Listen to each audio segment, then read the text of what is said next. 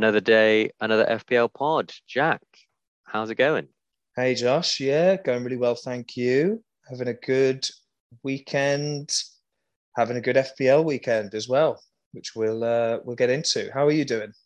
Good, yeah. Not having quite as good FPL weekend as you, but so happy just to have the Prem back. So it's great, isn't it? It's great, isn't it? Yeah, that international break felt like a long one. Felt like so a long. long slog of one. The weeks just felt long. The international games were boring. It was just just dull. And then all that speculation last week about which players were fit. We're tracking flights. There's fake COVID results coming out. It was it was chaos, but not in a good Stressful. way. It was like yeah, it was like occupy my brain, but not in a good way. Yeah, it wasn't wasn't nice. Fake news everywhere. Got hate it. Got hate it. There we are. But with, we're over it now, Josh. And here we are, sitting here on a Monday. So disclaimer: the Arsenal Palace game hasn't been played yet. So we are technically mid game week, but the vast majority of points are in. And I think we've got a feel for how we're getting on, don't we? Hopefully. Um, yeah. So did you want to kick us off, Josh? How is your game week going? Game week, it's yeah, it's mixed. I'm on a red arrow at the moment for overall rank. I mean, I'm on 54 points when you include the automatic sub for Raf Raphinha coming off lovely Sarr's coming off the bench for two points. Cheers, Sarr. But yeah, kind of a mixed bag. Like not the plan of my wild card from last week. You know, it's not quite bringing those returns that I've wanted, but I'm still overall happy with the team. Got confidence in the boys, but yeah, just a lot, just a lot of kind of the same points as what everyone else is getting. I need those not differentials, but you know, the lower ownership players to really do bits, and so far they're not. You know, that's not helping my rank. But yeah, so people like Antonio, Tony, and Lukaku got them up front. Not a lot going on there. Five points between them. Uh, Salah, thank God, Mo returned with the captaincy. Some decent points across the back um, defensive line for me. Duffy, Livramento, and Cancelo. Dias coming off the bench. Cheers, Dias. Pep, Pep the bold fraud. But again, a lot of those guys that got points are high, highly owned, you know, they're in a lot of people's templates. So, so yeah, mixed for me, not terrible, but not great. Yeah, I'd say you're very unlucky with the Dias coming on. I mean, no one could have foreseen that. I mean, if he if he's bench, you you hope that a centre back doesn't get subbed on. That's very strange very, very, very unlucky. Although you would have just, I guess, suppose you'd have had just had Douglas Luiz coming on for the three points, so not like a massive game changer in the end for you, I suppose. I would have taken that plus two now on that, please. Yeah, yeah, of course you would have. Of course you would have. Uh, and the front, th- I think you've got the best front three still: Tony, Antonio, Lukaku. It's where I'm trying to steer my team towards, and you've just very unlucky again with with blanks for all of them. Tony, I mean, you and I watched that Brentford game against Chelsea. Tony and Mbeumo should have could have easily got a haul there, couldn't they? Beautiful Brentford. Yeah. I mean, I'm not I'm not concerned about Tony long term. No. Or Antonio again, he's not had that blistering form early on, but he, you know, he had a couple of chances. West Ham looked like a good team. So again, not worried about them long term, but just disappointed yeah. in them this week. Yeah, yeah. You're not angry, you're disappointed, aren't you? Exactly. That exactly. that parent. That's what you are this week. Well, yeah, we'll come on to Antonio and Lukaku later, specifically in some of the talking points. But, um, but cheer me up, Jack. How did you do? How are you doing? Yeah, well, I'm glad you asked. Glad you asked, Jesse. no, a very good week for me this week, I must say. Big at the back. So I wasn't hopeful for this week, Josh. I played a 5 3 2 due to um, things like Raphinha's injury and not wanting to take a hit. So I made one transfer. I was and it's actually not gone well for me. The transfer, Traore, Adama Traore, the thorn in my side, has finally left me. In for Mbeumo, who was hitting the post quite a lot this week, and Traore, of course, gets a start and gets an assist um, against my very own Villa, which yes, stuck the knife in a bit. But it shows, it goes to show that transfers aren't everything, are they? So I've made a negative three transfer, but I'm sitting on 67 points for the week so far in fact, no, that's it. I'm all out. I say so far. I haven't got any players playing tonight, so it will be 67. But very pleased. The five at the back all return me points, which is a rare sight, but a beautiful sight. So Trent with six, Duffy five, Livramento six, Coady with his goal with seven, and Reguilón yesterday with, with the cheeky assist, despite despite conceding two for the four pointer. Sanchez in goal. So that combined with the Salah captaincy meant that it didn't matter that the Lukaku's and Antonio's blanked and Dennis coming on for Jota with a, another blank as well. But but yeah, big at the back has has saved me this week. And I say big at the back, it's it's budget at the back, really. I mean, only Reguilón and Trent are over five mil with with who I've got. Yeah, really, really pleased. Defensive masterclass. I yeah, like lucky, very lucky, I would say. I mean, Brighton should have conceded with um his name escapes me now, but that guy just he had an open goal and he sort of just tapped it in and it allowed Dunk to, to sweep up. But yeah, a bit of luck. Obviously, a Coady goal and a Reguilón assist, despite conceding, is always when a defender gets an attack in return, it is a bit lucky, really. This but game is built on luck, Jack. It you is, know, Josh. Take it when it when the oh, I'll take swings it. your way. I will take Cash it in. sure. and as you said, Salah's captaincy, that no-brainer, really um really felt good. Even when even when you know everyone else has it, or a lot of people have him captained, you don't care when he calls, do you really? It still feels great. It still feels good. I mean, so many times I've I've tried to pick the differential captain, sort of thinking that if I captain the obvious one, it, I won't feel good if they score. But when they do score, you you still feel great. So forget it. Just pick them. And it's just good to see him play that well as well. I think when you pick someone like Salah, it's just it's nice to see those points rolling in, but it is just a joy to watch as well. He's well, just incredible at the moment. People are talking about best player in the world material, and I think I agree. Really, yeah. As a form. man with no chip in the race, apart from Jack Grealish, second best player in the world, he is he is the man, isn't he? Don't think you can argue. There you go. Um, Heard it here. There you go. That's with my limited exposure and knowledge of other leagues. but there we are. So good. So one mixed game week for me, one great game week from you. Overall, not. i think you're being harsh on yourself, Josh. Just there. I mean, 54 points with you've still got Ramsdale to play, is it? Please God, clean sheet for. Yeah, for I mean that's you're ending on 60 points is it's above average. I would say. I'm surprised you're on a red arrow with 54 as well. Actually. Yeah, every, all these Vardy owners now. What is the average? What's the average saying this week? 43. I mean, I think you'll you'll be all right. Ramsdale clean sheet. That will give me a little green arrow. I think. Could happen. Please come on, Arsenal. Never thought. Yeah, could happen. You never know with this Palace idea, so we'll see. Yeah, they're tough. But anyway, let's stop looking at the past. Let's yeah. look at the future. We're going to look at the XG and XA tables again for the last three games should we start by looking at the XG, the top five from the last three games?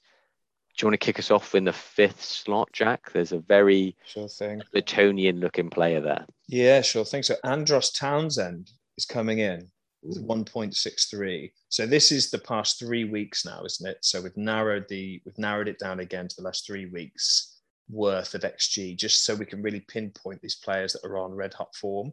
So yeah, Andros Townsend for Everton. A bad game for them this week. No returns for those um, those toffee mids, which I was quite pleased to see because they've been a bit of a thorn in my side. Townsend, Gray, and Doucouré. Mm. So a tough game for them. Quite an even game it looked like against West Ham. What do you make of Townsend? Yeah, definitely worth looking at. I mean, what really struck me about that West Ham game is West Ham were all over him at the beginning. Like it was incredibly one way, but they just were not creating clear cut chances. But when Everton broke, and especially through either Gray's direct running or building through play and getting Townsend the ball on that right hand side, when he cuts in, my God, does he look a threat every time on that left foot. And one even once he kind of dummied, put it on his right and put in a hell of a cross as well. Like it, the ball's into the box. Rondon probably should have got a goal with with a, with the balls that were coming in, but when DCL comes back, yeah, I mean he, he, is just the backup for DCL, isn't he? And yeah, but he's not good knackered. enough, is he? He's not good enough for to be a backup for a championship team. He's been an awful signing. Yeah, I mean backup. Yeah, he, but yeah, he looks like a player that should be getting 90 minutes, definitely. No doubt. But when DCL, you know, comes in or when against teams where they're maybe going to have a lot more more ball, like he does look a threat. I was quite shocked actually to see how how good you know the final ball was from him consistently. So yeah, for for his price point, I think he is one to look at. Fixtures wise, kind of mixed. Watford, Wolves, Spurs, City, then Brentford for for Everton coming up. Decent. Um, decent, but you know his price point again it, it's it's worth a look at, and he's showing with his xG. It's not just the crosses; it's you know he's getting into attacking areas and popping off shots as well. So, what are you think? Are you interested in him? I'm not really. He does look. He looks happy, doesn't he? When he when you watch him, he looks really like positive. Looks like he's enjoying his football in in that kind of frame. Townsend, and he's always been kind of hot and cold, and has done great things for Palace at times, hasn't he? Even when he was at Spurs, he got into the England team and he was doing well. But yeah, I don't know what it is about Everton. I'm not. I'm just not enamored with them without the Richarlison and DCL factor in there. I do. It doesn't surprise me that they're struggling to score and struggling to convert the chances that the Grays and Townsends are creating, and they're relying on those guys to to chip in with goals. And fair play to them, they're doing well, but they're not firing all cylinders. So I think with the other mids available, Townsend for me is a is a no. It's a mm. no from me. Don't buy him. I I wouldn't advise anyone to buy him. I think there are better options despite the, the bargain price. Yeah, I'm with you on that. I feel like he's got a shelf life, and we're in the prime of that shelf life now. Um, I don't think it's going to help him when those other big boys come back because uh, I think a lot of the attacking creative play will go through them instead. And although you can say they're on the on the end to finish, I just think he'll get less of the ball, be like less of maybe the talisman that he currently is by default. Yeah, I think that's fair. That sums him up. So a no. Oh, yeah. Let's move away from Townsend, but yeah. a no. Shocking. It's a no. Yeah. Who's next, Josh? Who's in the fourth for XG? Mohamed Salah. I'm surprised he's not higher, actually, considering his returns so far, 1.72. But I mean, there's nothing to say, but he should already be in your team and almost set and forget captain at the moment. Yeah, we said it last week. Yeah, I think with these, because we've narrowed it down to three weeks of data, you won't. It's more likely someone like Salah will be a bit further down because someone who, well, certainly one of these players who's in second spot, just one game of those three, like a red hot game, could really fire fire them up the ranks, couldn't it? When it's just yeah. three games. So yeah, but no surprise to see Salah in here. Scored again, maybe a better goal than he scored against City somehow, similar but better. I thought, like the ridiculous little sort of almost showboating drag back with his foot. I d- I don't even know what you call that. A kind of like fake back heel, push forward. Don't know, but ridiculous. He just makes defenders look embarrassed, doesn't he? Yeah, they must be having nightmares before and after playing him. Crazy. Yeah, I think just put put the captain on regardless of fixture now. And I don't think that there are many hard fixtures for him apart from Man, Man City and Chelsea, and he's already torn up City. So Man United next week, we'll come on to it, but that's not a hard fixture. sorry, it's not difficult. It's not yeah. hard. Villa can win at Old Trafford. Liverpool haven't looked this good for a long time as well. This is them in their red hot form, and Man United are rubbish defensively. So yeah, and him individually, probably some of the best football I've ever seen him play. Yeah, so. it's phenomenal. Really, yeah. yeah. Ride agree. that form, boys. FPL managers. Yeah, on it. Yeah, I know a few guys who just haven't bought him in still, and they're suffering from that. It was like their their weird mentality at the start of the season of like, right, I'm not going to go sell. I'm going to invest elsewhere and be differential. On the weeks that he blanks, I'll rock it up. But the fact is, most weeks he's going to haul. So overall, you're going to be down. If you're in that mindset now, just bite the bullet, admit you were wrong, and get him. Just admit you're wrong. No shame in it. No shame in it. Be malleable. Yeah. Be like water. Change, and buy him and captain him, and you'll you'll thank yourself. Good. Yeah, that was very spiritual. I like it. Yeah. yes, indeed. Uh, uh, but move away from Salah. That's a nice simple one. Uh, number three spot, Jack. Who's in third for XG? Yeah, we've got Jamie Vardy himself of 2.01 over the last three. I think he's great. I'm temp- more and more tempted to get him to get him as the weeks roll on. Spoiler alert, but the XG eleven that we've that we manage purely dictated by the XG data sold Lukaku this week and brought Vardy in and was rewarded. So the XG data doesn't lie with these strikers. What do you think of Vardy? Tempted? I think we've talked about him in recent weeks, and the only thing that's really put us off is his price. But as he continues to return, you yeah, but it, it, this it swings starts to swing the other way, and I think is he underpriced? Is what I would ask. I mean, he I scores goals every year, doesn't he? he? He does. I guess it does come back to the fact that you know Leicester aren't maybe as good as some of the teams of these other premiums we're looking at. So maybe their their overall XG. So he's going to have they're going to be scoring less goals compared to like Liverpool or Chelsea potentially over the whole course of like 10 games, 20 games, or the whole season. So therefore, you know, he's going to have a, a smaller slice of that, you know, goals of the team. But I think what we've seen of Vardy recently is that form come through again. So like early season, he wasn't quite getting there, but his XG for you know the United game, I was quite shocked to see it was 0.21 well, his goal was beautiful, wasn't it? Yeah, it was, it's incredible. Incredible. It's like classic Vardy, isn't it? Like, what he can do. Get massive, didn't get any massive clear cut chances, but puts it away and gets your return. Yeah. And I suppose the fact he's in moment. the fact he's on this chart shows that he is actually mixing it with the XG as well as as well as the amazing finishing. I think with Leicester, the, the thing that Vardy sort of overshadows is the fact that Iheanacho started the last three games and has returned in all three as well. So I've kind of got half an eye on him, even though Vardy's kind of taking the plaudits and we're we're wondering about Vardy. What do you think of it? I mean, is that does it make Vardy better Iheanacho being in, or should we go for Vardy? I think Vardy's nailed, isn't he? So Iheanacho, yeah, maybe you're, what you're saying is he's proven himself to be good in the past, but he's not really getting the minutes this year for whatever reason. It isn't, and it isn't clear as far as I'm aware why he's not getting minutes. He's just been dropped due to system or preference of players from Brendan Rodgers' perspective. So you know you're kind of putting yourself in the in the Pep seat again. Like, I suppose, yeah. Do you wanna do you want to risk minutes for someone who isn't really has had one game week where you think, oh, they've been all right? It's such a small sample size to take such a large risk. It is. It is fair points, Josh. Very reasoned. Very reasoned.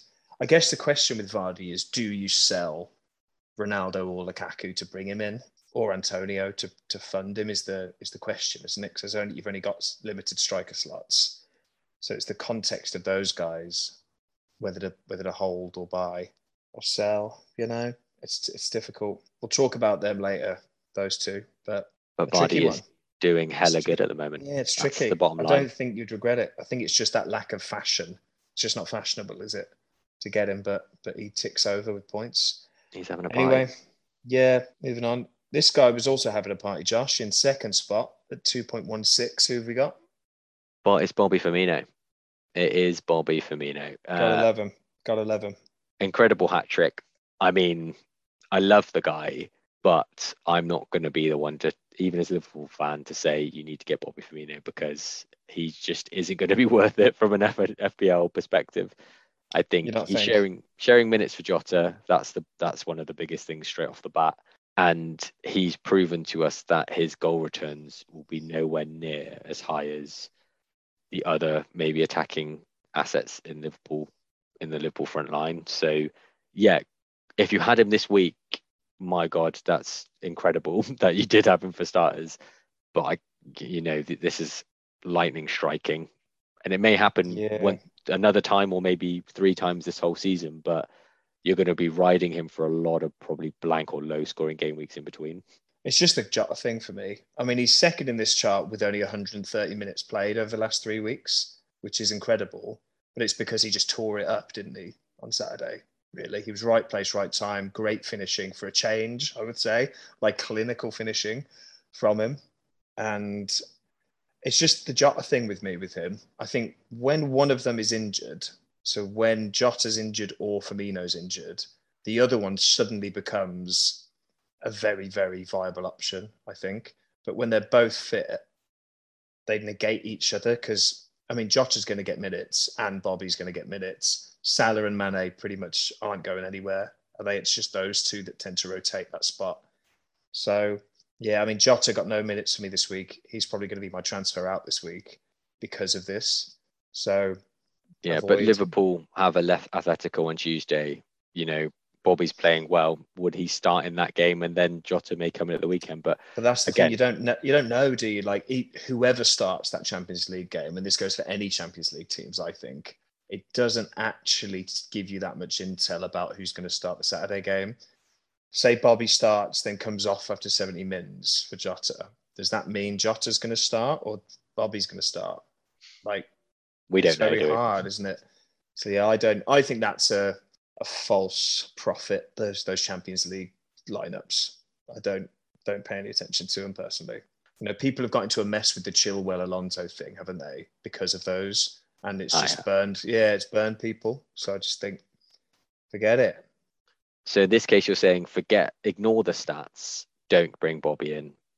I think so for now. Yeah, yeah, I do. Yeah. and to put the nail in that Bobby coffin, his XG for the Watford game was 2.16.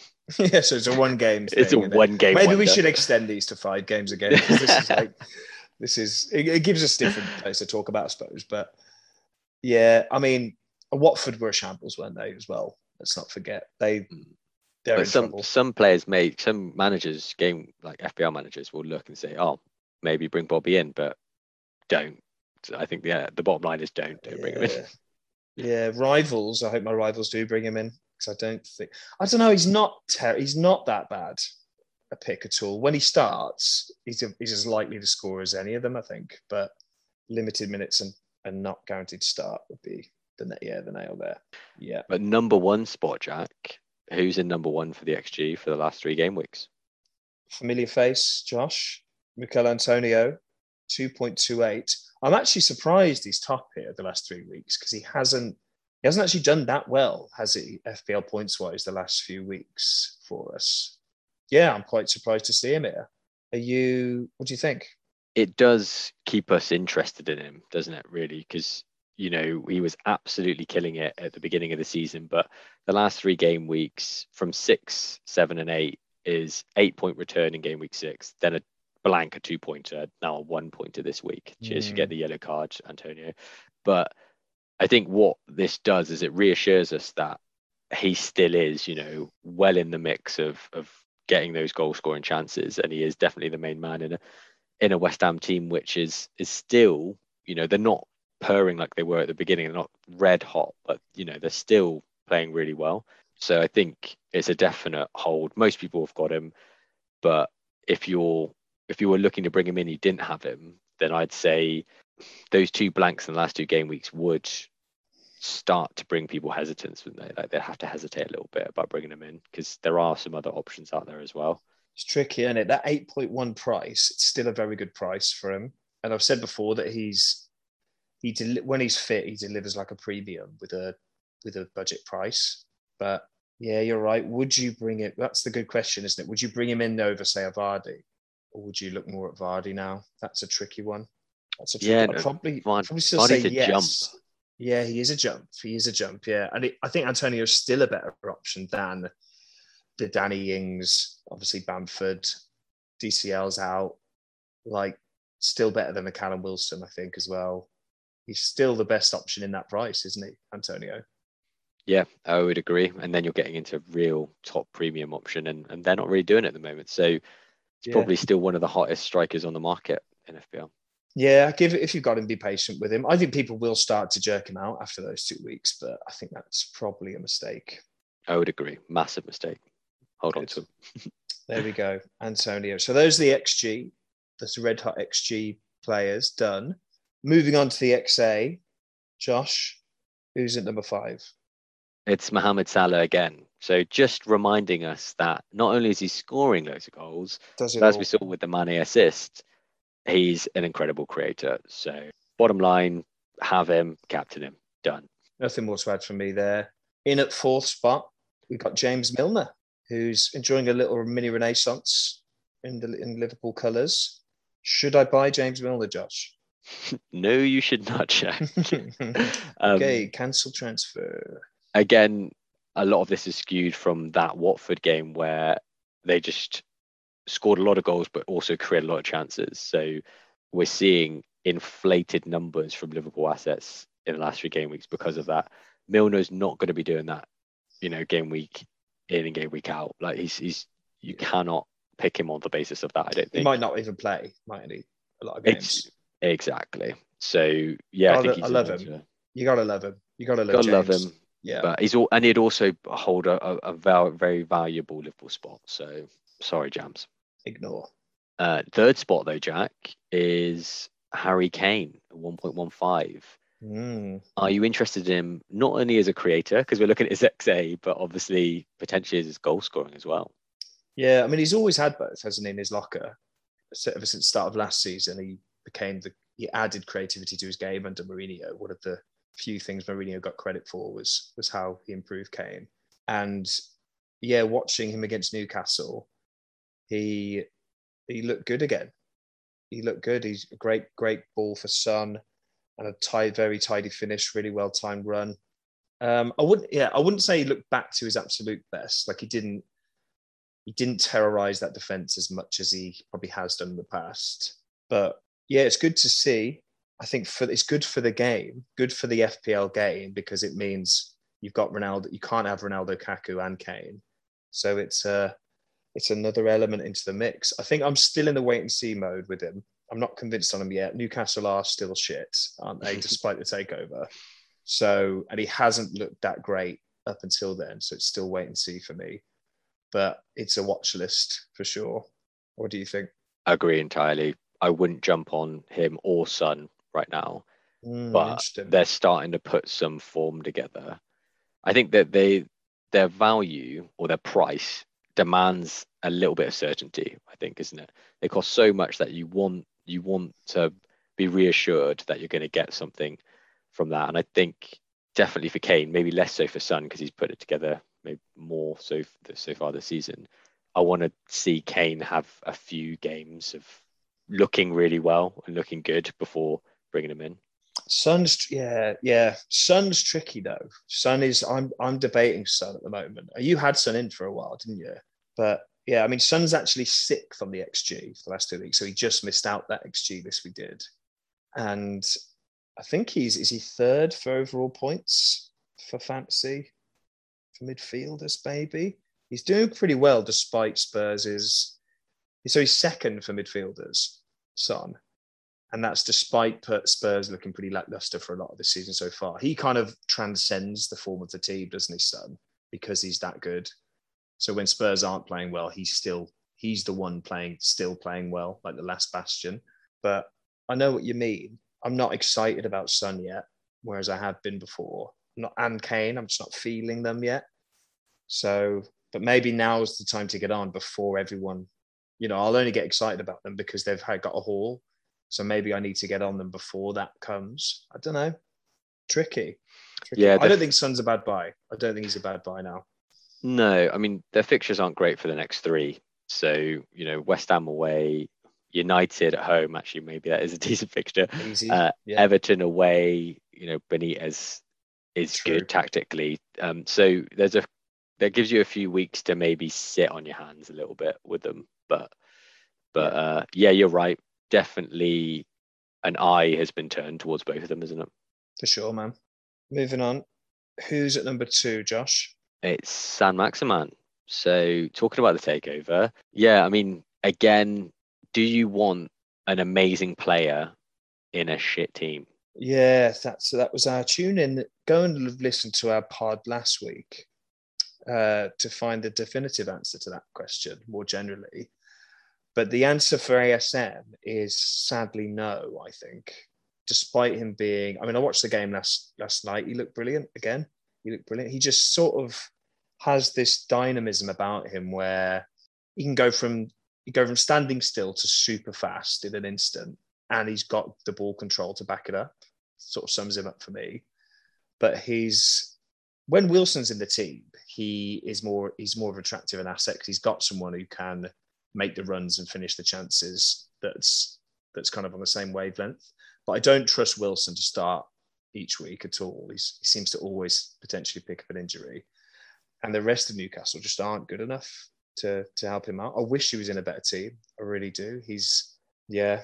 I and the fact he's a striker inexplicably again just makes him less interesting, sadly for me. If he was a midfielder, I'd probably have a different opinion. But as much, I think he's one of the most entertaining players to watch in the league, if not the most entertaining, frankly, at the moment.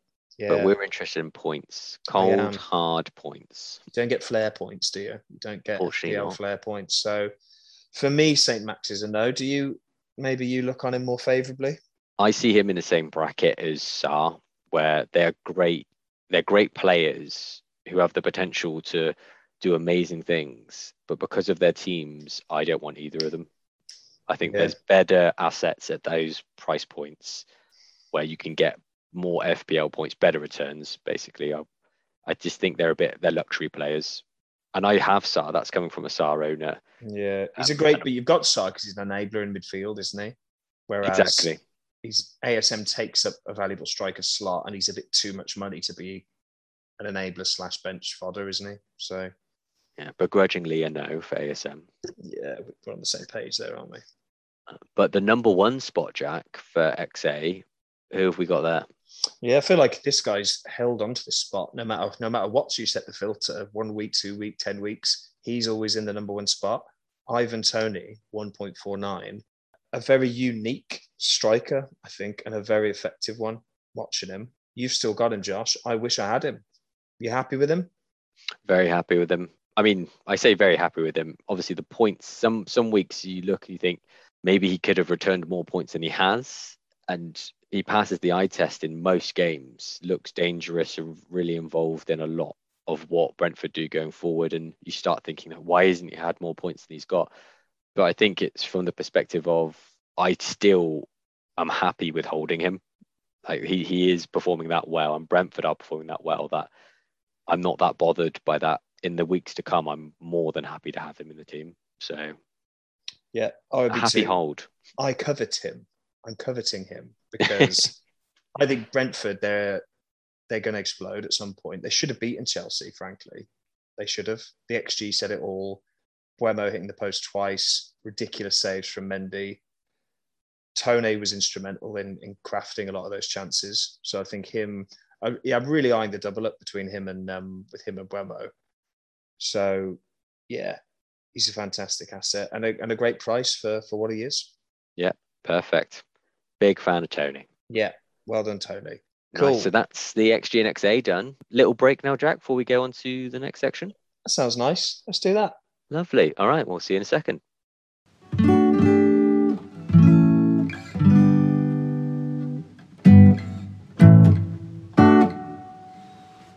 And we're back. So next now, Jack, we're moving on to a specific talking point, which has come from your brain, and I like the look of it. Do you want to introduce it? Straight out of the dome. yeah, it is. I think it's the one that's on everyone's minds this week, Josh. Ronaldo and Lukaku, the hot properties of this season, the defining icons of this season, the new faces. Most people have at least one of them quite a few people have both of them.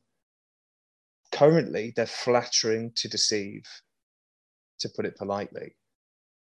Is our patience wearing thin? Should we get rid of them? Should we hold on to one, ditch the other?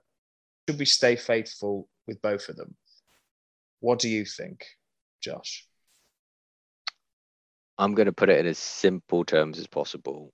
Despite them both blanking the last three, I would bad want... when you say that, doesn't it? it yeah, so sounds bad. terrible, and that would done? give you more than enough reason to drop either of them or both of them. I don't know who's got both, but most mm. people have one or the other. I wouldn't want Ronaldo going forward until he turned his form around or United turned their form around. Purely down to Lukaku's Chelsea's fixtures, I will be keeping Lukaku, and I think mm. even over someone like Vardy,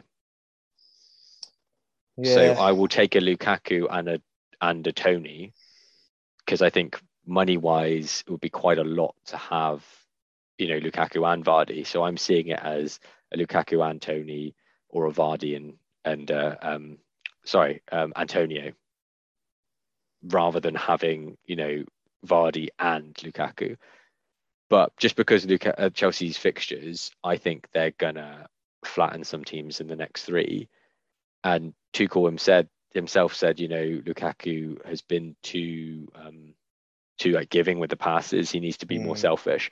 I think maybe we're going to see a reflection of that in the Norwich game next week, and he's going to try and shoot a lot more actively. It looks like Tuchel said that in a press conference. He's definitely going to be saying it to him behind closed door and on the training pitch. So I'm expecting returns from Lukaku. Yeah, it's what you want to hear, isn't it? It's what you want to hear from a coach about a striker who who hasn't been firing who you own. So yeah, I I broadly agree. I broadly agree. Ronaldo, I've never owned him, and I think that's half my half thinking, kind of recognizing that Man United aren't all that really, and yeah, and Ronaldo, I don't think he's the player he used to be, but it's also half my bias in that I get because of my upbringing I get unbridled joy when Man United aren't doing well. And by that, I mean I was just raised in Birmingham, surrounded by Man United fans inexplicably. So, who were unbelievable during my childhood, easy the best team for 10 years. So, when I, when I get an inkling that Man U aren't going to do well, like I'm always looking for that information. So when I see it, I grab it. I don't scrutinize it. I grab double it down. and think I double down and I believe it without really digging deep whether it's true.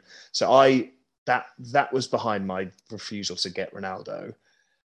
And I think I was right, despite the bias. I was lucky in that I've I'm I will gradually be proved right and that he isn't worth what they priced him as, and he's not this he's not the savior of Man U this year. I mean, they had a very easy run when he when he came in. They had some very easy fixtures, and and rightly so, he smashed it in. But now they just look they look tepid. You've got your Vardy, you've got Kane, Antonio as well in those other spots. I think it's viable to play two up top now because there aren't as many viable striker options as there were maybe five weeks ago. And there's some good looking midfielders. And as you say with Lukaku, the fixtures and the noises coming out make him yeah makes him sound viable. I mean he's and he's he has been unlucky in the last few games but Lukaku's had a couple of disallowed goals. I mean i'm saying look he's missed a couple of sitters that he shouldn't have missed.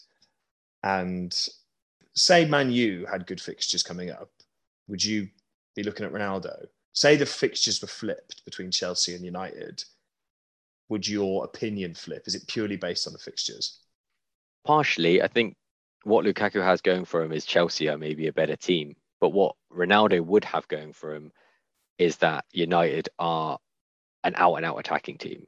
So if they had, you know, bottom of the table teams for the next four or five that they were just gonna outright attack, gung ho attack, then yeah, you'd expect Ronaldo to come out with returns. But looking at their fixtures for United, this is Liverpool, Spurs, City, Watford, Chelsea. With a team that are struggling a little bit already, yeah, maybe this these fixtures will rally them, but you've got to say that that's the less likely of the options. The options are they're coming up against very good, talented, and probably well drilled teams compared to them. They're, they're probably not going to get results in in any of those, you know, Liverpool, City, or Chelsea games. So they're not going to get the chances. So I, I can't see, you know, high high Ronaldo returns. Whereas the Chelsea games, Norwich, Newcastle, Burnley, Leicester, United, even the United United is the hardest one. But actually, arguably, Leicester's the hardest game. Definitely. so, yeah. But you can see Lukaku bullying like Norwich, Newcastle, and Burnley. You'd hope so, wouldn't you? You would hope so. Yeah, you'd be you'd just be silly to sell Lukaku ahead of Norwich. Like it's just a no. You just don't do it there's no other forward that's more appetizing currently than that that matchup, that fixture and player matchup is there. So yeah, I think we're in agreement, Josh. There's no debate here. We're just violently agreeing on on the same thing. So But d- despite that we're in agreement, I think a lot of people are still thinking about this, even though we're quite happy to say keep Lukaku. There's yeah. a little voice in the back of the brain saying Ronaldo probably still might return in one of those five, for example. Vardy will probably return as well. Yeah, and Kane, you know, Kane, Kane as well. Kane's in the mix as well. So yeah. So, but I think most people want either Ronaldo or Lukaku in their team because you know they're the big premiums for those big teams, and I think Lukaku, because of those fixtures, is just about held on to it in my mind. Yeah. Would you to round this debate off? Would you? Who would be if you're playing a three up top? Who are the who would be your if you're wildcarding today? Who would be your three forwards you pick? Considering price as well, I'd have to if I wanted just the best and the rest of the team took a bit of a sacrifice, I'd pick Lukaku, Vardy, and Antonio. Mm. Before this weekend, Jimenez was in the mix, but obviously being dropped. It's probably Yeah, just time after one. the international break, but it affects his form. Like he was in a rich vein of form, and you say Mm. maybe not playing just adds a little bit of doubt. But at the moment, it's those three for me. Any different three for you, or is Yeah, I can't. I do like Toney. I do like Toney in there, but you're right. If yeah, if price sort of wasn't an issue, and I was just going with one premium mid in Salah, it probably would be Vardy over Toney. But I've just got a feeling Toney Toney is just such good value that he's he's the next of the four, I think. So mm. yeah, yeah, you're right. Antonio, Lukaku, and Toney or Vardy, depending on your team, would be. Yeah, I think of Ronaldo, it's just Man United are so bad that you can't. It won't be, and again, Champions League this week. There's nothing to say he won't be benched again afterwards, like he was last time. So you haven't even got the the Garen guarantee of the start for Ronaldo. Yeah.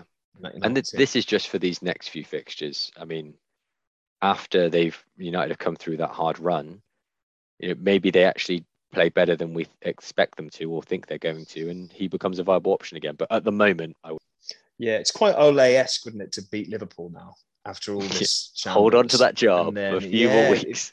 He has made a weird career of seeming to do that, getting these big moments and the big. And that Man United team does get up for the big game. It feels like so. You never know, but but using cold hard logic and data, I think it's avoid avoid Ronaldo, keep holding on to Lukaku. Is our drawing a line under that, isn't it? Yes, sir. Very good. So that's that section done, Josh. So we're going to move on now. We have been doing fixture predictions, haven't we? So we've gone through all the fixtures, chatted a little bit about them, and given our predictions for them. We decided this week that's a bit much. It's been a, we, we waffle on a bit too long. So all we, what we're going to do instead this week is pick the key fixtures that we think are the most pertinent to fantasy points and fantasy considerations, which I think is better, isn't it? It should Indeed. make more for more valuable use of your precious time, the listener, because we want to respect your time. We want to respect you. You got things to do. You got got moves to make. So let's crack on. So we've picked. I mean, I say we're picking the key fixtures. We've picked six of the ten. So we There's haven't six key fixtures this week. 10 big fixtures this week. We're Yeah. through them all. No, we'll pick the six, and but we won't dwell on ones that are perhaps more cut and dry or, or weighted. Josh, what's the first key fixture this week? We've kind of hinted at it, but this Chelsea, it's Chelsea versus Norwich. Good. What are you thinking here?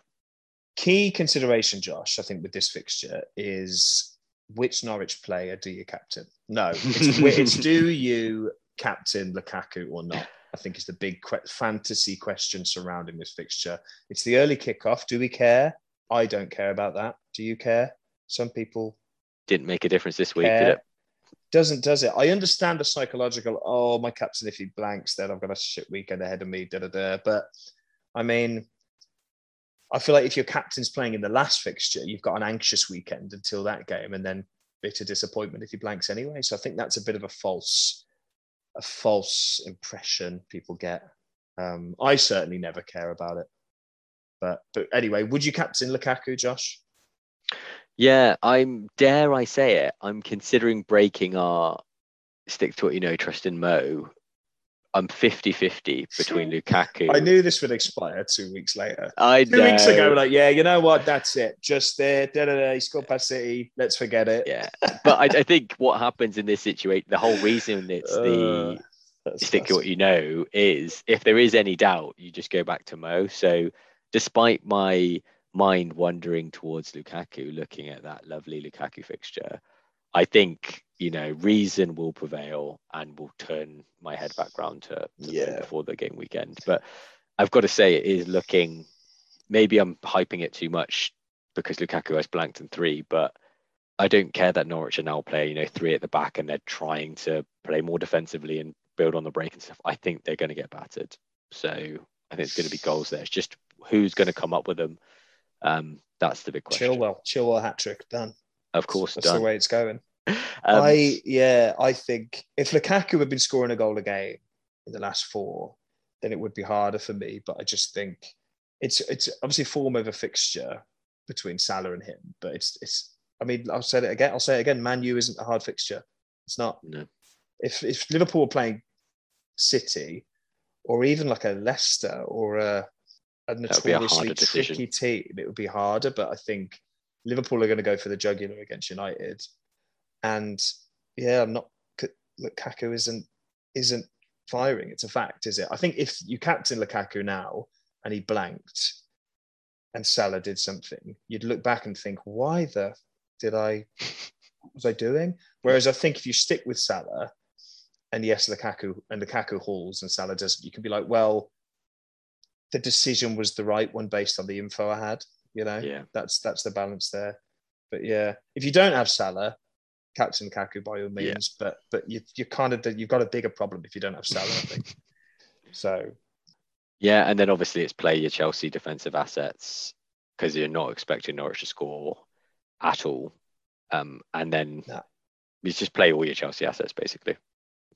Uh, uh, but then next up on our fixture focus is Leeds at home to Wolves. Jack, who are you liking for this one? Raphinha's back in, so that's good for Leeds. They did look pretty bad though, mm. didn't they? At the weekend, they they're not having a good season. Have they won a game yet? I don't, don't think, they've won either. a game. So they're not looking like the Leeds of last year at all. Of course, they've got big injuries. Oh, sorry, they have won one game. Oh, have they? My bad. In that case, yeah, captain. Captain. captain. uh, but it's Wolves. I mean, what a result for them against Villa. They'll be so buoyed by that Wolves. I mean, that is a massive win for them, really, against a rival away.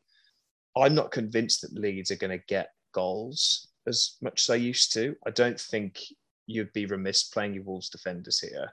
And yeah, I think Wolves are going to win it. And I'm not feeling amazing about having Raphinha now that I when I used to. What do you think? I also think Wolves are going to do it. It's just the momentum is strongly with them. E- even with Leeds at home, I just feel like their their, their team is just so unbalanced at the moment. I, I think their their game plan is they have one game plan, don't they? And and the players know it very well. The manager knows it very well, and it's worked consistently. It's broken mm. at the mm. moment, and unfortunately, they don't really have a plan B. You know, because the plan A works so well for them. And I think Wolves are building up ahead of steam. And you know, Jimenez to probably come back into the starting lineup again. They're starting to look now like they've got options in their players. You know, form players maybe going to the bench and stuff. It just makes a massive difference, doesn't it? I just, I think Wolves are going to be too much for them.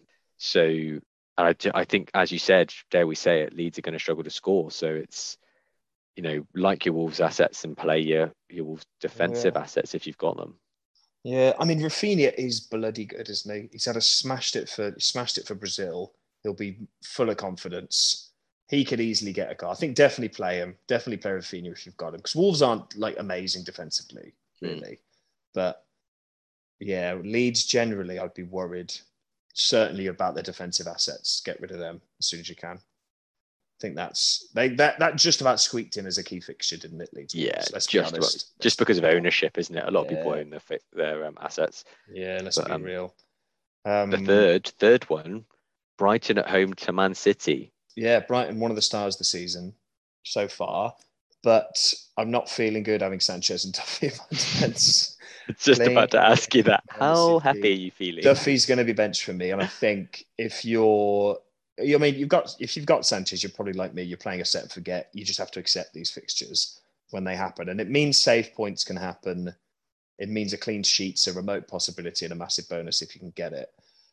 And Brighton, though, as good as they are defensively, I'm still not convinced on their attacking assets. What do you think? Yeah, that's where they may bring pressure on themselves, isn't it? Because despite their defense being so good, if you don't put a team away in the Premier League, they're going to come back at you. Like they could be, te- a team could be terrible for 75, 80 minutes, yeah. but push it the last 10. So I think they don't have the attack, you know, the, their Maupay's and Trossards, they're just not good enough to, to, you know, put away teams despite that strong defensive foundation. Uh, so I think they shouldn't trouble City too much which means it's going to be one way traffic. So that Yeah. so much pressure is going to be on that right. Are you feeling good about your City defenders then? Well, you know, am I? Like, did Dias being benched? Like, I think that's obviously off the back of the international break, but No one's immune, are they? No one's No. immune. I I feel happy with my choices with those City defenders. So I've got Dias and Cancelo. So I think they're the most likely to start going into this game unless something happens midweek. So I'll be playing and starting both of them. I think you've got the right ones there. We haven't mentioned De Bruyne yet, and he's now back in. Seems to be back in the frame. Are we? Are we sort of because he's a bit of a nuisance to consider? Are we willfully ignoring him, or is he? Should he be on our radars? It's got to be a wait and see again, isn't it? Like, despite him being so good, he we haven't seen enough games of him this year. And whilst he's still coming back in, that's even more risk rotation in Pep's team, right? So I think they've got so much cover. They don't. If he has any doubt coming into the game or a niggle or anything, it doesn't have to start. So a bit too soon to look at De Bruyne. What do you think? Yeah, I, I just feel great not having a City player on my team, regardless of Yeah, who they are. It just feels nice. I had I had Torres for too long. It was a headache. It got me nothing. No idea if he was starting or benched. There was no rhyme or reason to the logic behind it. You know, suddenly now Jack Grealish is benched after starting every game. You, no one is safe, and I don't think De Bruyne is safe either. You don't even know if they're going to bloody start. Cancelo, I think, has the potential to be the next Trent. I would say in the game. I think Yeah. he's so attacking talented. Part of a great defense. I think he's he's brilliant. He'll be on my radar to get if I was going to get any City player. But yeah, this fixture, I think. I mean, it could. I, Brighton's defense is good, and a nil-nil wouldn't surprise me. Low scoring game, so I wouldn't captain a City asset here. Good for defenses. Yeah, I'd say so. Brentford versus Leicester, Josh. we should be saying Leicester, you know, off the back of the Vardy form, but Brentford, my God, especially at home, I wouldn't be surprised if if Brentford get a win here. Um, I agree. I think Brentford are going to win. it feels strange saying it, it, but I think Leicester, you know, they haven't proven themselves quite to find the form that they have in the last couple of years or whatever. The defense is still taking shape, isn't it? They're still playing Söyüncü next to Evans. Fofana Yeah. still injured, so I feel like they haven't got their first eleven yet, which like scuppered them a little bit in the beginning of the season, didn't it? But I feel like the team are really starting to gel in the last few, and they're getting better and better and better. But I still think Brentford are just so good. Yeah, I think attacking wise, yeah, Leicester are looking really good. But anyone can score against that Man United defense. So it's not True. I'm not that impressed by by that particular game. Vardy, brilliant, Iheanacho, brilliant. But yeah, Brentford, they they're gonna score in this game, I think. Definitely play your Toneys, your Mbeumos. And Schmeichel's fairly popular. I'd be amazed, I'd be very surprised if Leicester kept a clean sheet here. I mean, Um, we are just coming off the back of a, a 1 0 loss to Chelsea at home for Brentford. But the XG for that game tells a different story, doesn't it? Massively So, different here. 0.2 for Chelsea, was it? And then 1.8 for something like that, wasn't it? yeah, like yeah, 1.6 for Brentford. As you said, like 0.25 for, for Chelsea. Yeah. Like Chelsea got away with one there, big time. They did. I mean, I mean, you the goal your goalkeeper's still part of your team, isn't it? So they played well in that they have an amazing goalie, Chelsea. Brentford. So what are you thinking in terms of assets? I mean, if you've is anyone doubled up or or maybe even tripled up on Brentford because of price already, would you play all three in Hundred this game? hundred percent, no doubt. There aren't many fixtures I wouldn't play them all in. Certainly the attacking assets. Yeah, if it, you've got a defender, then I think they're still in the bracket of an enabler, a budget defender that you're very pleased when they get a clean sheet type type of defender, really. You know, but yeah, the But with Pinnock- their set Pinnock, pieces as Jensen- well, Yeah, Pinnock. I mean, just Pin- Pinnock takes the throws, doesn't he? the long throws, yeah. Yeah. So but he's been out, so but So I think I think Mbeumo and Toney are the are the big ones. Nørgaard, I mean, we mentioned Nørgaard way back at the start of the podcast that we started it. I mean, he's he is good. I mean, that overhead kick was incredible, incredible. really, and, and could have gone in. I think there's a lot of assets here that you can look at. But yeah, Mbeumo and Toney are the ones that seem to be the main men for me that I would I would start. What do you reckon? agree.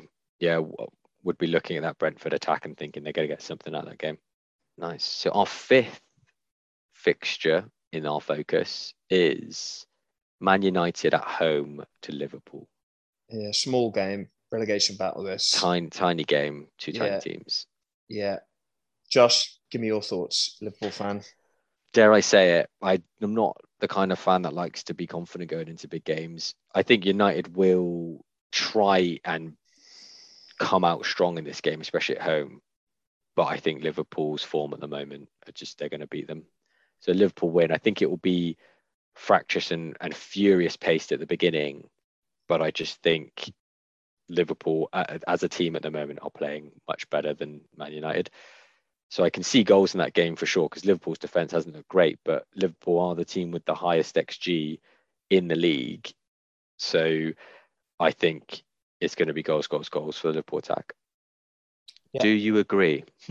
I 100% agree. I would be shocked if United got anything from this game. Absolutely. This would. This is apart from Chelsea Norwich. This is the next lock of the week. I think of Liverpool winning this. There's no. Yeah, I'd be. I'd be surprised. I'm going to captain Salah. I'd, I'm, and I'm not even nervous about that decision. I'm not kind of second guessing that decision in my head. It's going to be a Salah captaincy. I think he'll tear apart. Luke Shaw's having a bad season. Frankly, Mm. he's probably the worst considering how many people picked him at the start of the season, he's probably the worst, the most disappointing asset of the season, I would say, Luke Shaw so far. And I think Maguire's rubbish. He's gone back to being rubbish for, for United. No Varane. Is, is Varane still out? He hasn't played the last couple for sure, is he? So I'm not sure what. But yeah, will he, will he be out for, for this game? If he is, then that's massive bad news for them. Wan Bissaka, I think, is very limited. And yeah, De Gea has been been keeping the score lines down for them. He's having a really good year. So if they play McFred, the McFred combo, that is a better midfield combo than Pogba and Matic, no doubt about it. But I think Ole struggles with the idea of having to bench two or three of those attacking superstars that he's got, especially with Rashford back now. He's got real headaches. So Yeah, they just hang their defense out to dry, don't they? They just basically leave leave do. them. Yeah, the, But- the analysis on match today just showed it. It just showed that you can just pass through that that front line so easily. They all just stand. If they don't have the ball, they all just stand still and just hope the defense deal with it. It's Yeah, it's like the, the top top six players on their pitch. If you get got wrong side of them, you're gone. They're never. yeah, you'll get a chance. yeah. You have a chance to score, basically. Yeah. So yeah, I think yeah, play and captain your your Liverpool assets. I'd be looking to bring in Liverpool assets now. So I'm pro- I'm looking to br- spoiler alert. But I'm looking to bring in a Mane for a Jota. Ooh, nice. Um, Good spoiler. I like that. Didn't Yeah, would coming. you would you bench if you had a Luke Shaw, Josh? Would you bench them for this?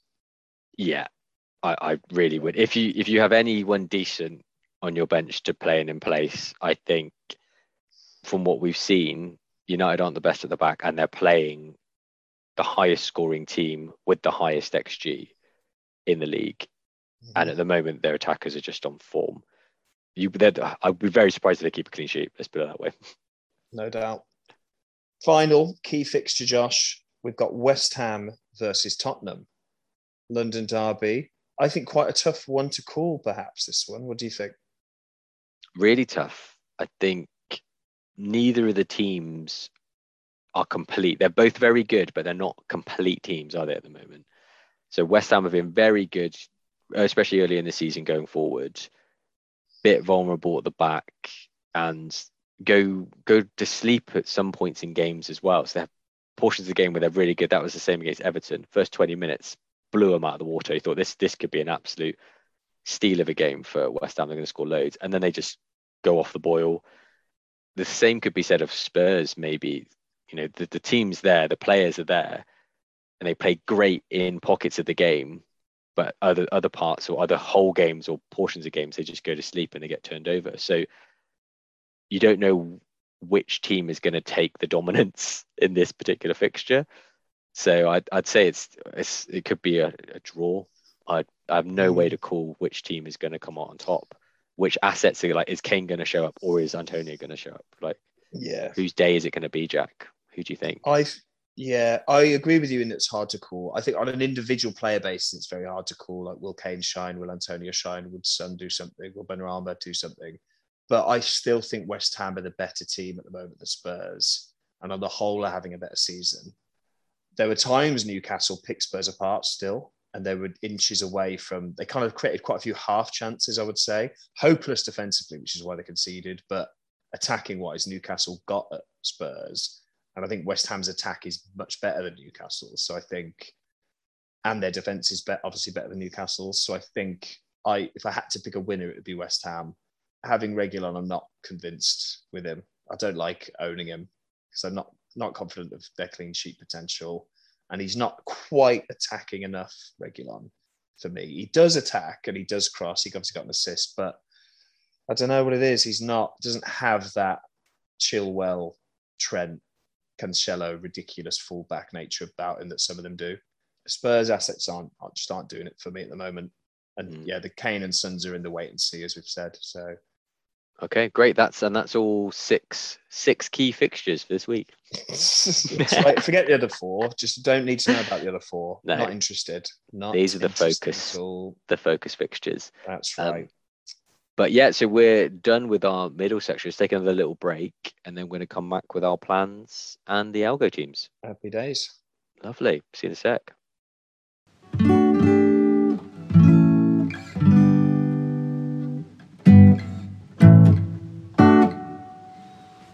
And we are back. So, Jack, this is the meaty bit, the, the nice bit where we get to talk about what we're thinking for the next game week. We're talking about our plans, tran- potential transfer plans, captaincy ideas. What are you thinking? What is in your mind? Yeah, so I've done a rare thing that I don't normally do, and I've planned out some transfers for the next three weeks that, all being well, which it obviously won't be, I would look to make so I've planned this week's one, then having done that, the following one, and da, da, da, the following one. So ideally, Josh, in an ideal world, this week I will do Jota to Mane. So I want a piece of that Mane pie now. Like he's done enough for me over the next the last few weeks to convince me that he's gonna he's back amongst the goals now. He's not Salah levels, but I do think amongst the premiums, he's the best he's the next best option really after Lukaku and Salah.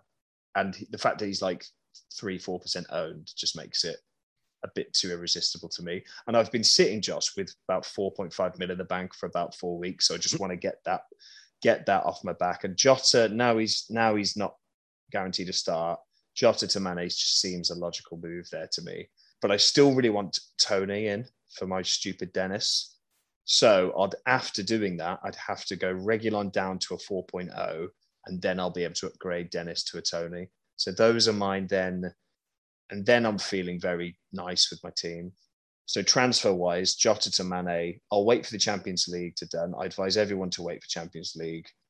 But yeah, Jota to Mane, watch Salah and Mane tear Man United apart on Sunday over a nice roast dinner. Look really forward to it. Nice. And then, as I've said, Salah, Salah captaincy. And uh, Raphinha will come back in. I'll bench Duffy against City. Raphinha in for him. Salah captain. Happy as Larry. That's me done. What do you think of that? Good. I mean, you put a lot of thought into it. I can tell. You know, you, mm. you hmm. came prepared. I've written it down in my notes. I've written it. So makes a change. But just to focus on the, I know you've got a plan over the next few game weeks, but st- step one of your plan bringing in Mane, you said it right. You can see goals being scored in that fixture and long term as well. Highest scoring team, both Salah and Mane seem to be doing very, very well. So I don't think many people can poke holes in that, and I'm not going to. So you Thanks. Good. Thanks very much. When it goes wrong, I blame you. Cheers. Cheers. What are you thinking, Josh? You didn't sound very happy with the week just gone. Any fires to put out? The biggest fire is the Spanish fire that is Marcos Alonso. So Fuente. Fuego. Oh no, Fuente. Yeah, Fuego. Fuego. Sorry. Fuego. so annoyingly, it's a great fixture, but uh, with Chilwell doing so well, I feel like Alonso is now locked to the bench. So that seems like the biggest biggest fire to put out. But I may just sit on my hands for the week because my mm. bench at the moment is, you know, Douglas Luiz, away to Arsenal. That I've also got Sarr away to Everton. Everton, you know, look very good in defence. Watford not looking very good, so I'm not confident in him getting anything. And then a, a Duffy, same as you. So Duffy in the third spot. So it means that Alonso in the starting lineup with Douglas Luiz coming on if he doesn't play, because I don't expect either, you know Douglas Luiz to get many points, so I can maybe risk a one pointer if he comes off the bench, Alonso. Because if he does magically get a start, Chilwell plays midweek in the Champions League. 90 minutes against Norwich at home for Alonso. It's worth the risk, isn't it? Yeah. Yeah, just for one game week. But long term, I really need to solve that problem because I can't afford to have worries about Alonso and Cancelo, for example, in defence um, week in, week out. One of them needs yeah. to be nailed. Rudiger would have solved that. Um, I did have Rudiger, but I had to get him up for Duffy this week because of all the uncertainty of the players. So if Rudiger's back long term, I'll probably look to switch Alonso to Rudiger or Alonso to Trent. I was going to say Trent. Yeah, you, you, you are missing Trent still, and you've got that two point five in the bank. Yeah, Alonso exactly. to Trent seems like a good move. But yeah, I agree with you. If I were you, I'd do the same. I think I'd put Alonso in there just in like if he him against Norwich is a frightening thought. He could absolutely destroy them, couldn't he? So I don't think he will play, but the chance he will is big enough that it's worth playing him. I'm holding into that tiny, tiny hope. The luxury move for me if I didn't have to put that Alonso fire out, if I just stayed with that fire burning in the flame myself, my skin searing, sure, I'd probably switch Sarr to Mbeumo. Yeah, but I'm happy to wait a week for that after the I would. Game. Were you? Did you? Sorry, did you say you play Sarr over? You played Douglas Luiz over Sarr? Yeah.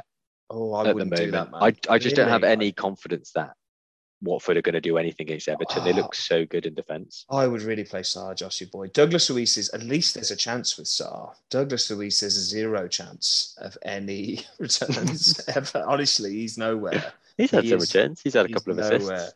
Has he? I should know yeah. that as a Villa fan, but I mean, he's not. He's nowhere like Sarr. You've got the talisman at least. I would say. Yeah. And Everton can be got at. I don't know. I think. Ironically, Douglas Luiz got an assist against Everton.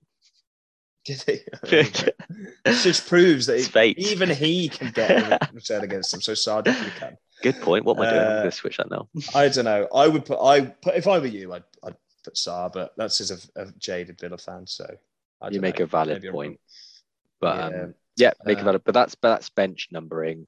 But yeah, bottom line, that that's the idea. A role, yeah, a rare role of a transfer. It's good. You've you've said it. Um, Salah. Yeah probably. Yeah, it'd be interesting, wouldn't it, if our if our our resolute nature holds, whether we stick with Salah. Last whether, minute Lukaku differential. Oh, I can see it. I, I, know. I can see myself doing it, even though I, I know I shouldn't. But yeah, itchy trigger finger. But yeah, Great. sounds good, Josh. Sounds that's, good. So that's transfer plans. plans. and captaincies. Uh, yeah, I get to introduce you now for the Algo teams. Great. Our boys, Jack. I want to hear how they're doing. You've already mention the XGs, or how did they do? That's right, our boys. So they've still got. So again, this is the algorithm teams. So I've, i should mention a good friend of mine who professes to listen every week. Texts me the other day saying, "Jack, I was just in the gym this morning, and I just thought a great feature of the podcast would be if you did like a differential team where." the players under under eight percent owned were just the players picked. I was like, dude, you listen to you if you do listen to the end, you'll hear that we do that, exactly this. The differential eleven every week and how they're doing. Differential eleven. But thanks, though. It's good to know that's what the people want, even though they're not listening to it. Yeah, when we're, we're giving, it, giving to it to them. Yeah, yeah, brilliant. So that's right. So as I mentioned, the so the algorithm teams we've got the XG11. So the 11 picked purely on the XG data. So they they were forced to make the move last week of Lukaku out, who was un, who wasn't doing well in the XG, and Jamie Vardy in. And of course, that went really well. Vardy scored, Lukaku did not. Mm. Algorithm succeeded. The disappointing thing was Antonio was the captain of the XG 11 this week because he's the highest for XG, who obviously got the one pointer. So that did hamper the XG's overall score. They're currently sitting on 49 points with Gallagher to play. Conor Gallagher to play tonight. So potential returns there from Conor, but overall not. It's a red arrow. It's a red arrow down to about 2.3 mil for uh, for the XG11. So after a really strong start to the season, the XG11 is is tampering off a little bit. yeah, bit. Turning off. Yeah, so a bit disappointing for for them.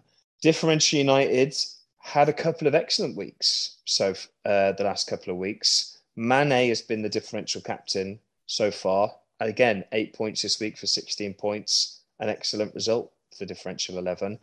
But overall, they've not done too well. They're on 34 points for the week. So Meslier in goal isn't going very well. Veltman, the disaster that was Veltman, coming off on 58 minutes for a zero pointer for for Brighton. Oh Absolute nightmare. Semedo came in this week for Alonso for the differential 11. So still under 5% owned, Semedo, but got the one pointer against Villa, who scored two. Matt Lowton with a one pointer, not that good. Fornals, the West Ham differential, two points. Bowen, the other one. Jarrod Bowen's actually racking up the points, Josh. I don't know if we've mentioned him for a while, but he's doing really well. Six points. But Doucouré, Jimenez, and St. Max not doing so well. They do have a Aubameyang left to play. Potential for goals tonight against Palace to, to bring up that score. But as it stands, 34 points not looking too good at 5.2 mil in the world for the differential 11. Oh dear. So, so far it's showing that jumping on bandwagons and picking the template picks is the way to go. Yeah. I mean, this was a template week, wasn't it? A lot of the point yeah. scorers were a lot of those template picks, but the last two weeks right. were differential weeks, weren't they? So um, that's why they did so well. Yeah. Crazy. Good, good insight. Love it. There we are. So that about wraps up this week's pod, I think, Josh. Does indeed, does indeed. Yeah, um, please subscribe on YouTube if you're well, whatever you're listening to. If you're listening on Spotify, just go to YouTube, subscribe. Why not? Thanks cheers. That. that helps out. Um, let us know what your moves are this week. What you think we've got wrong. Should we hold Ronaldo? Are we wrong in saying that? Is St. Maximin actually a brilliant buy? You know, are Man U going to beat Liverpool this week? Maybe I'm wrong in my confidence. Should we captain an Norwich asset? I mean, tell us. Tell us why. Go. Triple cap. Let's there you go. go. Great. Well, yeah, good luck, I guess, to everyone and speak to you next week. Thanks, Josh. Bye. Bye.